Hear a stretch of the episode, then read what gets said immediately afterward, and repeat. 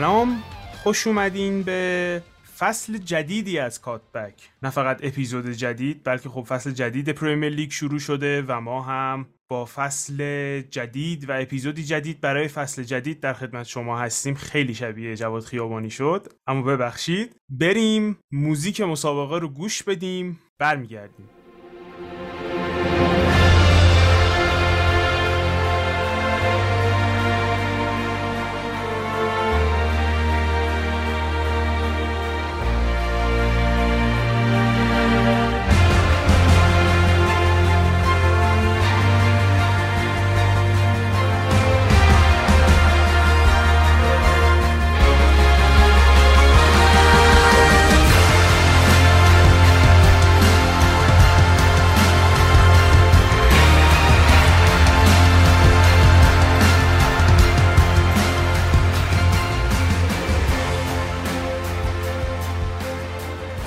امروز برای هفته اول پریمیر لیگ با علی عباسی عزیز و محمد رضا هستیم که در رابطش حرف بزنیم. نکته که هست که دوست دارم قبل از اینکه اپیزود شروع بشه بگم اینه که سعی می‌کنیم که این فصل و امسال حداقل تو بخش انگلیس اپیزودهای کوتاهتر داشته باشیم اما سعی می‌کنیم که منظمتر اپیزود بدیم. و یه سری تغییراتی خواهید شنید توی ساختار پادکست که خب امیدوارم لذت ببرین و حتما نظرتون رو بگین توی کامنت ها. خوشحال میشیم نظرتون رو بشنویم. بخوایم یه سلام علیک سریع داشته باشیم بچه سلام خدمت شنونده های کاتبک. خیلی خوشحالم که فصل جدید پریمیر لیگ شروع شده. واقعا پریمیر لیگ با تماشاگر به نظر من بهترین لیگ دنیاست. فصل جدید رو با برد یونایتد تاتنهام چلسی و لیورپول شروع کردیم و قهرمان فصل پیش که سیتی بود فصل جدید با باخت شروع کرد و آرسنال هم ادامه روند بد فصل پیشش مخصوصا نیم فصل اول فصل پیش رو تو بازی اول جلوی تیم تازه صعود کرده برنتفورد تجربه کرد. لیورپول با عملکرد عالی صلاح تونست بازیشو خیلی راحت ببره و چلسی هم توی بازی که خب خیلی از بازیکناشو نداشت و کریستال پالاس هم تحت سرمربیگری پاتریک ویرا تیم خیلی شکل گرفته شده ای نبود خیلی راحت اونها هم تونستن سه هیچ بازی رو ببرن. امروز بیشتر بازی لیدز و منچستر یونایتد و بازی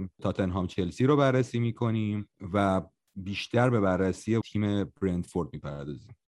سلام به کاتبکی های عزیز. بریم سریعتر سراغ بازی ها من خواستم اول از برندفورد شروع بکنم که تیم جدیدیه در پریمیر لیگ. بهتره که در موردشون بدونیم و اطلاعات بیشتری از کل فرهنگ باشگاهشون داشته باشیم. همینطور که می‌دونید به زنبورها معروف هستن. اونا بعد از آخرین بازی که همراه بود با شکست خونگیشون در سال 1947 در مقابل آرسنال که یک بر صفر هم باختن در سطح پریمیر لیگ دیگه حضور نداشتن. یه کار بسیار بزرگه. اگه بخوایم ابعاد این تاریخ سازی رو بدونیم بهتره که به آمار رجوع بکنیم که اونا بعد از برد سیتی که 77 سال دور بودن از پریمیر لیگ تیمی که بعد از 74 سال تونستن سطح یک رو دوباره تجربه کنن. در مورد مالکیت جدیدشون که متیو بنهام که سال 2012 به دست گرفته همینطور که می‌دونید متیو بنهام یک قمارباز حرفه‌ای بوده. البته در دانشگاه آکسفورد فیزیک هم خونده و همزمان مالکیت تیم میتیلند در باشگاه دانمارک رو داره. جالبه بدونید وقتی که مالکیت اون باشگاه رو به دست می‌گیره سال اول حضورش قهرمان لیگ سوپر لیگ دانمارک میشه تیمش. اونا بعد از این که به چمپیونشیپ صعود می‌کنن دین اسمیت رو استخدام می‌کنن. دین اسمیت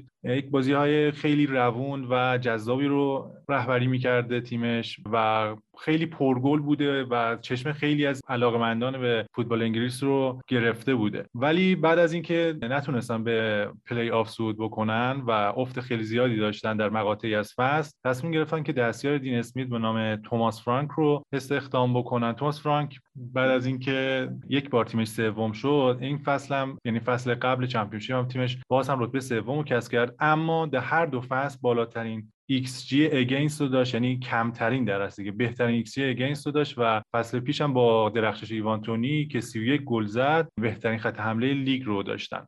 خیلی جالب بود. محمد رضا من میخوندم که توماس فرانک که اول سرمربی شد ده بازی اول هشت بازی رو باخت. ولی چون برنتفورد خیلی بر پایه داده کار می‌کنه مدیرهاش به اعداد تیم همین XG و XG against دقت کردن و تصمیم گرفتن باهاش ادامه بدن حتی استفاده از داده ها برای جذب بازیکن هم می‌کنن و اونا اولی واتکینز سعید بن رحما و نیل موپه رو کمتر از 10 میلیون پوند خریداری کردن و به قیمت بیش از 70 میلیون پوند فروختن. این نشون میده که لحاظ recruitment بسیار تیم قوی هستند و این فصل هم با ایوان تونی رو نگه داشتن بازیکنایی جذب کردن که همگی قیمت کمتر از حدود 15 میلیون پوند 10 میلیون پوند داشتن. خریده مهمی هم برای فصل کردن. یکی از این خریداشون از باشگاه میتیلند که همون گفتم به قول معروف از یه جیب به جیب دیگه می‌کنن. در غیاب جاش دا سیلوا که مصدوم شده اونا رفتن بازیکن اونیکا رو خریدن که مشکل حمل توپ و هافبک box to box شون رو رفع بکنن. دیگه خریده که داشتن کریستوفر آیر بود از سلتیک که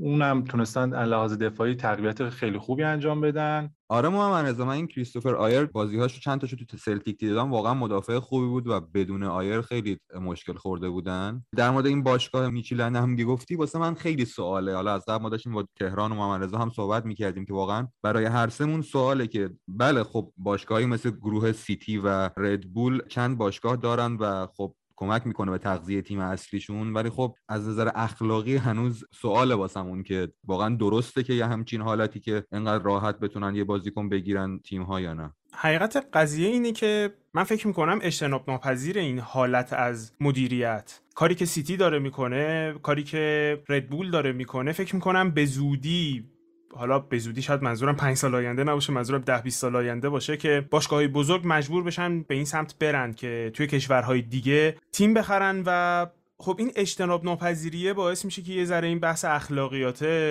اهمیتش کمتر بشه چه درست باشه چه درست نباشه شما مجبوری برای رقابت انجامش بدی. آره تهران مثلا باشگاهی مثل لستر سیتی هم الان حالا درست باشگاه نخریدن خارج از لیگ با یک سری از باشگاه ها قرارداد همکاری بستن باهاشون بازیکن مبادله می‌کنن.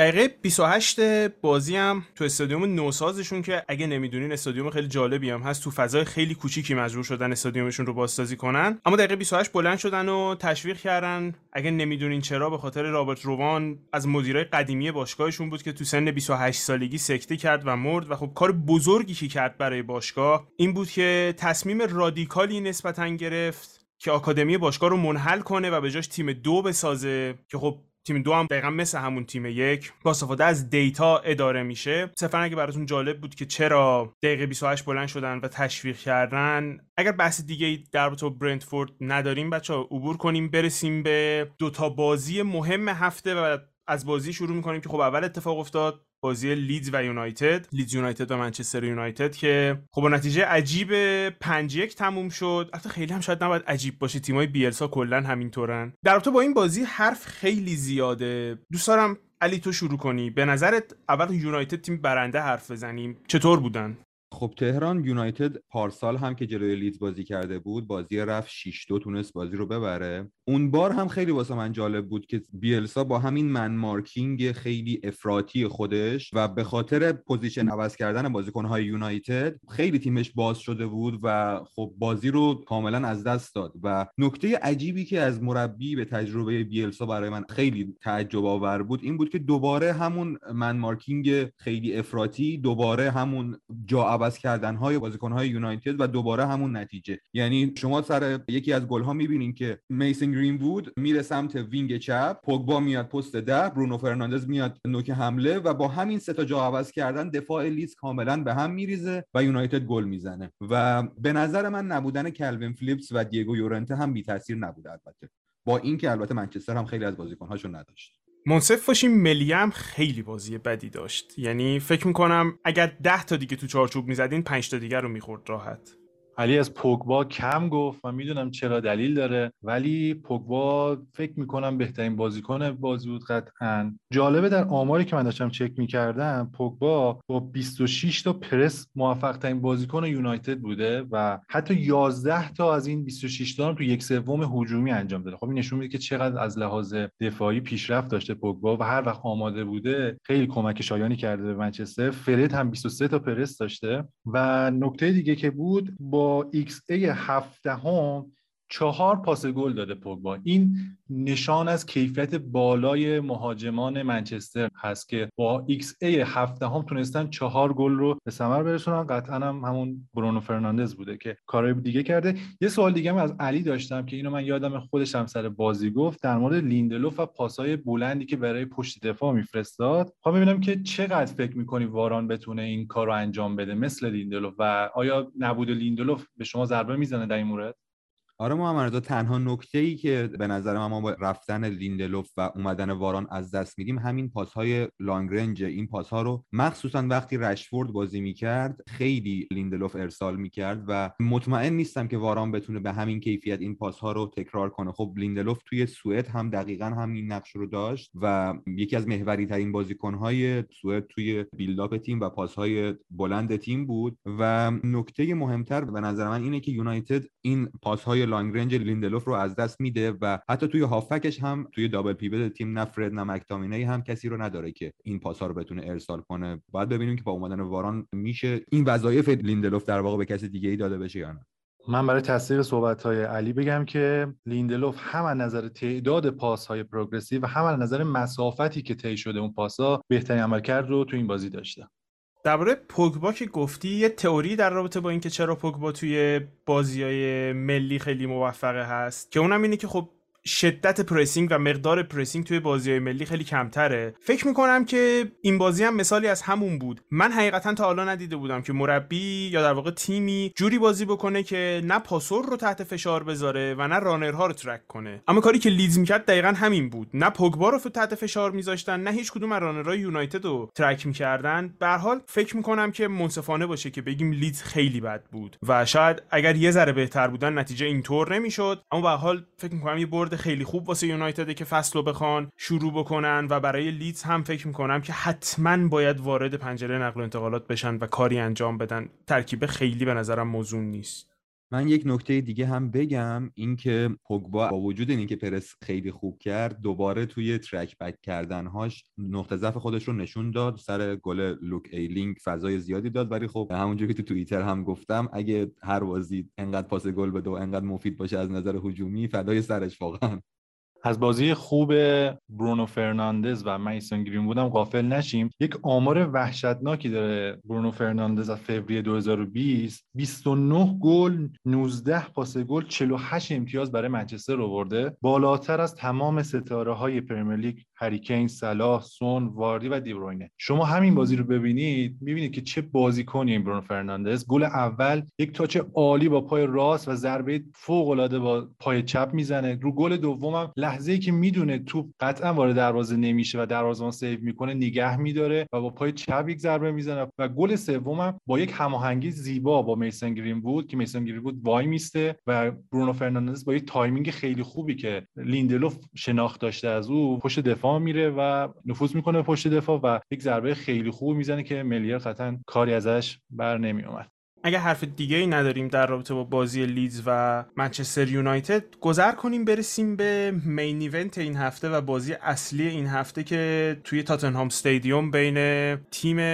منچستر سیتی و تاتنهام اتفاق افتاد. بازی که خب همین نیم ساعت پیش فکر کنم تموم شد قبل از اینکه ما ضبط کنیم و بازی که تاتنهام یک هیچ برد در رابطه با بازی فکر کنم میشه بازی رو تو دو تا قضیه خلاصه کرد تو دو تا جمله خلاصه کرد. سیتی گل نمی‌زنه چون مهاجم نداره و سیتی هنوز ضد حمله های خوبی می‌خوره. و حقیقتش اینه که من فکر می‌کنم که مشکل سیتی هر مشکلی که در حال حاضر تو تیمشون می‌بینیم با گرفتن یک مهاجم نوک تاپ شاید 90 درصدش برطرف بشه.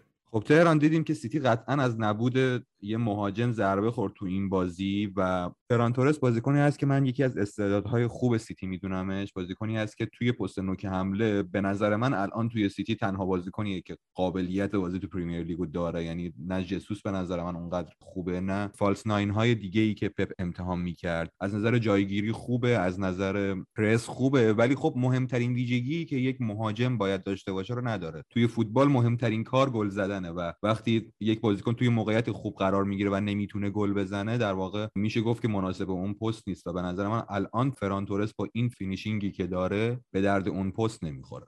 من می‌خوام میگم که حتی نونو سانتو هم در مورد اینکه سیتی مهاجم نوک کامل نداره فکر کرده بود. اگه بازی تاتنام سیتی رو دقت کرده باشی تاتنام علاقه عجیبی داشت که مهاجمین سیتی رو به سمت کناره ها میل بده و از اونجا بتونن سانتر بکنن. می‌دونه که چون که یک بازیکنی که بتونه اون سانتر رو به تبدیل به گل بکنه نداره سیتی. در 4 3 که تاتنهام چیده بود رو زمین سه بازیکن هجومیشون یعنی سون، برخواین و لوکاس خیلی نزدیک به زمین بازی می‌کردن نزدیک به میانه زمین بازی می‌کردن و جمع می‌شدن و سه هافبک دل علی و اسکیپ و هویبرگ باز بازی می‌کردن و سعی می‌کردن که گریلیش و گندوگان رو هدایت کنن به کانالهای کناری به جای اینکه در نیم فضا توپ گیری بکنن. و تقریبا موفقم بود تاتنهام در این زمینه و سیتی به جز اون 15 دقیقه اول که تونست موقعیت مهم و بزرگی خلق کنه بقیه بازی خیلی موفق نبود در این زمینه. الیور اسکیپ هم به نظر من خیلی خوب بازی کرد. بازیکنی بود که فصل پیش قرضی توی نوریچ بازی می‌کرد و با این تیم قهرمان چمپیونشیپ شد و نظرتون رو در مورد گریلیش هم می‌خوام بدونم بچه ها اول بازی یه حرکت خیلی خوب انجام داد که روش خطا شد و بعد از اون خیلی چیز خاصی ازش ندیدیم. ببین من فکر می‌کنم این قضیه که محمد رضا میگه که خب تیمو می‌برن گوشه و مهاجما و هافبکا رو می‌برن گوشه من فکر می‌کنم دلیلش اینه که خب این کار خیلی ساده است جلوی سیتی انجام دادنش. سیتی اون مهاجم نوکی که بتونه از نظر فیزیکی مدافع وسط ها رو درگیر خودش کنه و وسط بمونه رو نداره و خب در تو گریلیش هم که میگی بیشتر اوقات من اسم می‌کنم وقتی گریلیش یا حتی کوین دی بروین بعد از اینکه تو زمین اومد وقتی توپو می‌گیرن میچرخن رو به دروازه حریف کسی رو جلوشون ندارن که پاس بدن. یعنی اونی که جلوشون وایساده گوشه است چسبیده به خطه. و کلا به طور کل نه گریلیش نه دیبروین کسی رو ندارن مرکز زمین تو 18 قدم حریف که مقصد پاسشون باشه. یعنی یکی دو جا بود که گریلیش شروع کرد دریب زدن یکی دو نفر رو رد می‌کرد و دقیقا به جایی که می‌رسید که من فکر می‌کردم خب الان دیگه باید یه مهاجمی باشه که پشت به دروازه آماده وایساده باشه که توپ از گریلیش تحویل بگیره. کسی نبود. من این تابستون بازی چمپیونز لیگ سیتی رو نشستم نگاه کردم و اگه دوست دارین دقت کنین از این به بعد به بازی های سیتی. اون حفره بزرگی که بین مدافع وسط های تیم حریف ایجاد میشه وقتی سیتی داره بازی می‌کنه. من متوجهم که بعضی اوقات آره پارسال خیلی خوب بودن و بعضی اوقات اینطور میشه ادامه داد. شاید حتی امسال هم بتونن اینطوری ادامه بدن. من فکر می‌کنم این تیم نداشتن مهاجم نوک داره زجر می‌کشه. بازیکنهای خلاق این تیم کسی رو ندارن که بهش پاس بدن. مهاجمی وجود نداره که یا خودش فضا ایجاد کنه یا به بقیه فضا بده. و عملکرد گریلیش گریلیش به نظر من بازی خوبی داشت با کاری که می‌تونست انجام بده. وقتی تاتنهام انقدر عمیق بازی می‌کنه تو می‌خوای چیکارشون کنی بدون مهاجم؟ از یک سمت دیگه هم به این قضیه نگاه کنم. بازی فوق‌العاده تانگانگا و هویبرگ هم خیلی نمایان بود تو این بازی مخصوصا تانگانگا که قرار بود حتی قرض بده تاتنهام ولی فکر کنم با این بازی که انجام داد پشیمون بشن مدیران تاتنهام. و بازی هویبرگ که خیلی نزدیک به گریلیش بازی می‌کرد دقیقا سعی می‌کرد که گریلیش رو در همون لحظات اولیه حرکتش متوقف کنه با خطا با هر کار دیگه که می‌تونست انجام بده. از اون طرف دل علی که یک بازیکن advanced تر بود تو هافبک سعی می‌کرد بیاد عقب و این اجازه رو بده که اسکیپ وسط بمونه و هویبرگ کشیده بشه سمت کناره و از گریلیش مراقبت بکنه. من حس می‌کنم نبودن برناردو سیلوا و کوین دیبروین هم بی تاثیر نبود. یعنی اگه اونها بودن مخصوصا اینکه ما دیدیم پارسال چجوری توی پست نه کاذب هر دوشون خوب عمل می‌کنن. به نظرم اگه اونها بودن هم شاید با late run هاشون و تهدید گل اضافه تری که دارن می‌تونستن به سیتی کمک کنن. قطعا همینطوره ولی خب اون طرف هم بهترین مهاجم لیگ رو نداشتن. که این نبود که به بازی برسه و مدافع وسطی که فکر می‌کنن می‌تونن روش حساب باز کنن هم رومرو رو نیمکت نشسته بود و آماده نبود برای بازی. یعنی فکر می‌کنم دو طرف تیمشون کامل نبود واقعا.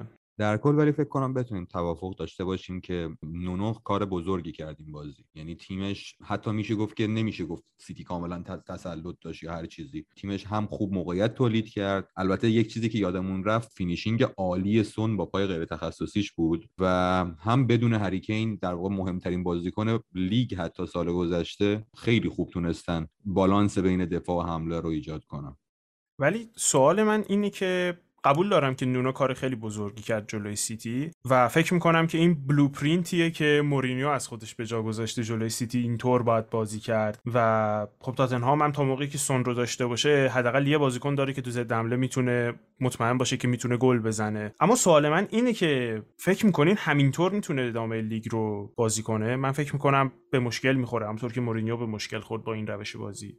همینطور که در زمان هدایت با وولفز هم خود نونو سانتو مشکل می‌خورد. در مقابل برنلی در مقابل تیمایی که عقبتر بازی می‌کردن و اون نقطه بهینه تیم وولفز این بود که در مقابل همین تیمایی مثل سیتی که خیلی بالا بازی می‌کنن یا لیورپول یا تیم دیگه top 6 می‌تونستن ضد حمله خیلی خوبی بزنن. در مورد این بازی از دو تا بازیکنم غافل نشیم. برخواین و لوکاس فوقالعاده بازی کردن این بازی. هم در دفاع می آمدن عقب و در کنار سون سعی می‌کردن که خطوط پاسدهی سیتی رو خراب بکنن و پاسهای بین خطوطی که بازیکن سیتی همیشه خیلی خوب این کار رو انجام میدن تو این بازی تقریبا خبری ازش نبود و سیتی خیلی نمی‌تونست از zone 14 حرکت خاص مهمی انجام بده و touch زیادی هم فکر نکنم داشت تو این zone و سعی می‌کردن ببرن تو همون zone 13 15 که عملا خونسا بود و تاتنهام می‌دونست که سیتی تو این زمینه تو این zone ها بی خطره چون نه بازیکن هدزنی داره نه بازیکنی داره که بازیکن داره. کانسلو می‌تونه خوب سانتر کنه مندی می‌تونه خوب سانتر کنه. ولی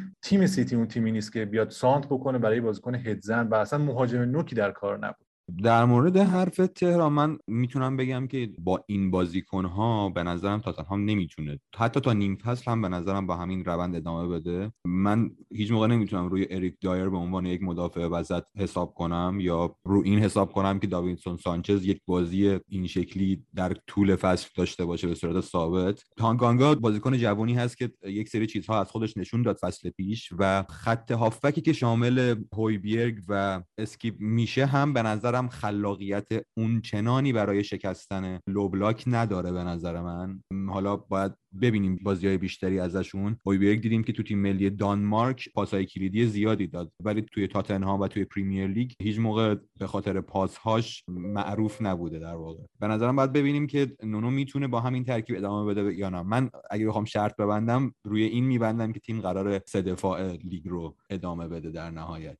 با تمام تعریفی که از تاتنهام و عملکردشون کردیم من واقعا فکر می‌کنم که اگر سیتی یک مهاجم خوب داشت تو 15 دقیقه اول یکی از اون سه تا چهار تا موقعیت رو می‌زدن و خب بازی تموم می‌شد. چون تاتنهام واقعا قدرت اینو نداره که بخواد بازی کنه با تیمی. همین روشی که بازی کردن رو می‌تونن انجام بدن. من واقعا فکر نمی‌کنم که اگه گل میخوردن می‌تونستن به بازی برگردن. اما خب به حال این قضیه سیتی و مهاجم تا دو هفته و نیم دیگه که به deadline برسیم ادامه خواهد داشت و فکر می‌کنم اگر هم به نتیجه نرسن چون تا جایی که من می‌دونم فقط کین رو می‌خوان اگر به نتیجه نرسن فکر می‌کنم که یه جایی تو فصل به مشکل خیلی بزرگ می‌خورن. قطعا نیاز به مهاجم دارن. حالا من یک سوالی دارم اینجا. اگر سیتی نتونه کین رو جذب کنه به قول حرفی که تهران زد به نظرتون بهتر نیست که برن یک دفاع چپ بخرن و از مندی عبور بکنن؟ چون همه بازی های مهمی که سیتی تو یکی تو فصل اخیر انجام داده نقطه ضعف اصلی دفاعش مندی بوده. حتی تو این بازی ما می‌دیدیم که تو مندی در زمان مالکیت توپ نه توانایی زیادی داره. نه در زمانی که transition منفی انجام میشه و می‌خواد برگردن به سمت اینکه دفاع بکنن بازیکن سیتی. همیشه دیدیم که مندی تنبل بوده و نتونست اون recovery run مناسب رو انجام بده. من فکر می‌کنم که حتی زینچنکو خیلی گزینه بهتریه. ای کاش که زینچنکو تو این بازی بازی می‌کرد.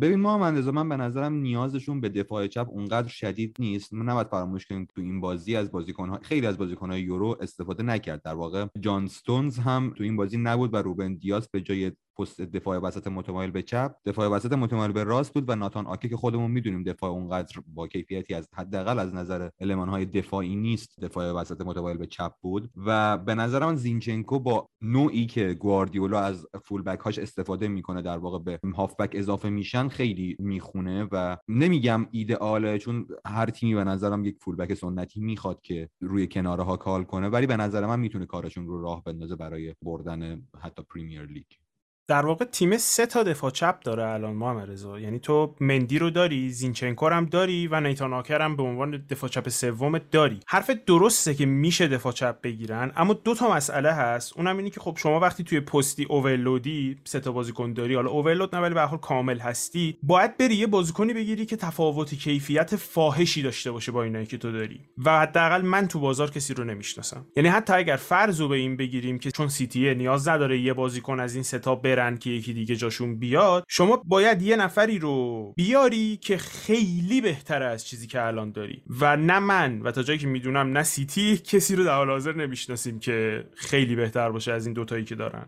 خب اگه بحث دیگه هم ندارین فکر می‌کنم که با اپیزود این هفته لیگ انگلیس یه کارمون تموم شده باشه. هفته دیگه بازی مهمی مثل بازی چلسی آرسنال هست که حتما دوست دارم در رابطه با هر دو تیم مفصل حرف بزنیم. اما برای این هفته فکر می‌کنم که کافی باشه. ممنون از اینکه به ما گوش دادین و ممنون از اینکه به ما گوش میدین. بریم حرفای نوید رو بشنویم و تمومش کنیم. دمتون گرم که اپیزود 82 ما رو شنیدید. همونطور که خودتونم متوجه شدید یکم ساختار اپیزودهای ما قرار تغییر کنه توی فصل جدید فوتبالی و به جای اینکه ما همه بازی ها رو بررسی کنیم و در مورد هر کدوم یه چیزی بگیم اتفاقهای مهم هفته رو در موردشون حرف می‌زنیم و اگر با توجه به برنامه بازی ها تیمی وجود داشته باشه که بتونیم هفته بعد مفصلتر ازش صحبت کنیم صحبت کردن در مورد اون تیم رو می‌ذاریم برای هفته بعد مثل اتفاقی که در مورد آرسنال و چلسی افتاد. چون این دو تیم هفته بعد با هم بازی دارن بازی خوبیه میشه مفصل در موردش صحبت کرد و خب ما این هفته ازشون صحبت نمی کنیم سعی می‌کنیم توی تقریبا تمام اپیزودهامون این رو رعایت کنیم که حرفهای مفید در مورد اتفاقاتی که فکر می‌کنیم از نظر ما مهمترین اتفاقات هفته بوده باشه که هم time اپیزود مدیریت بشه هم شنیدنش راحت تر باشه.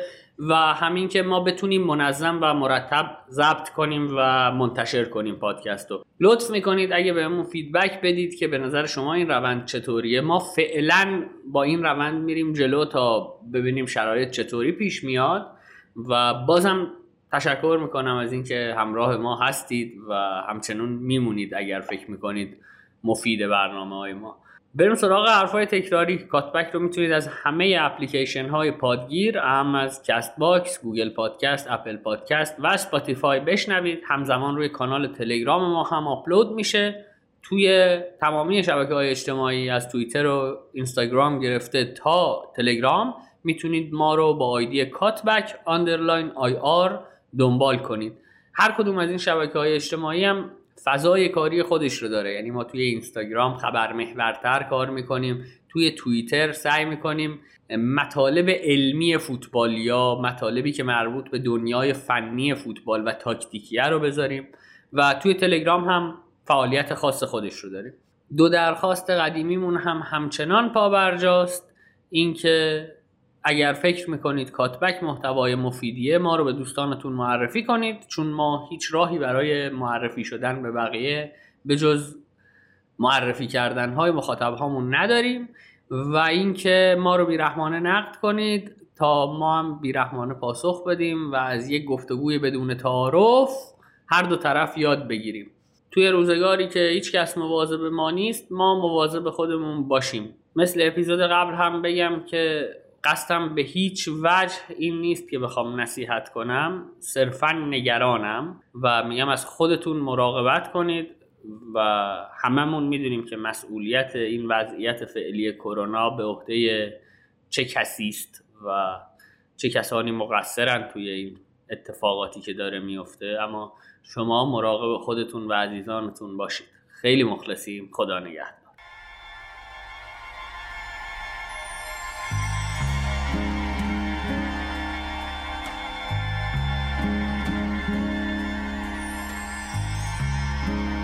It's raining today,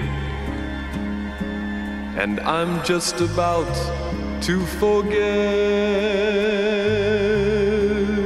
the train window girl. That wonderful day we met. She smiles through the smoke from my cigarette.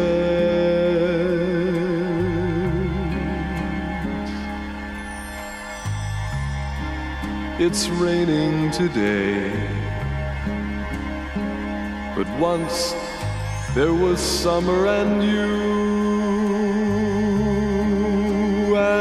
dark little rooms and sleeping late afternoons. Those moments descend on my window pane.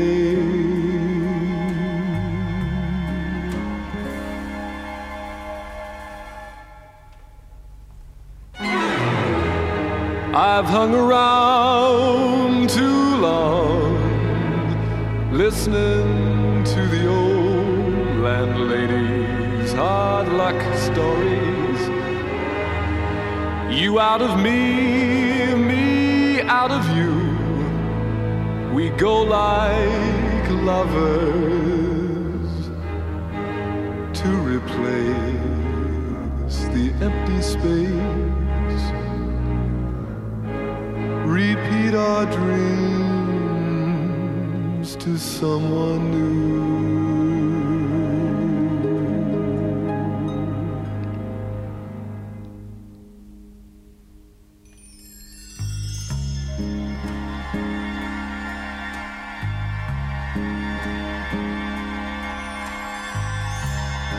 It's raining today,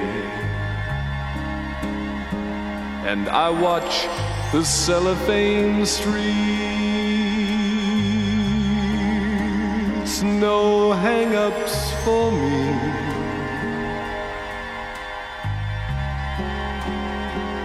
Cause hang ups need company. The street corner girls, a cold trembling leaf. It's raining today.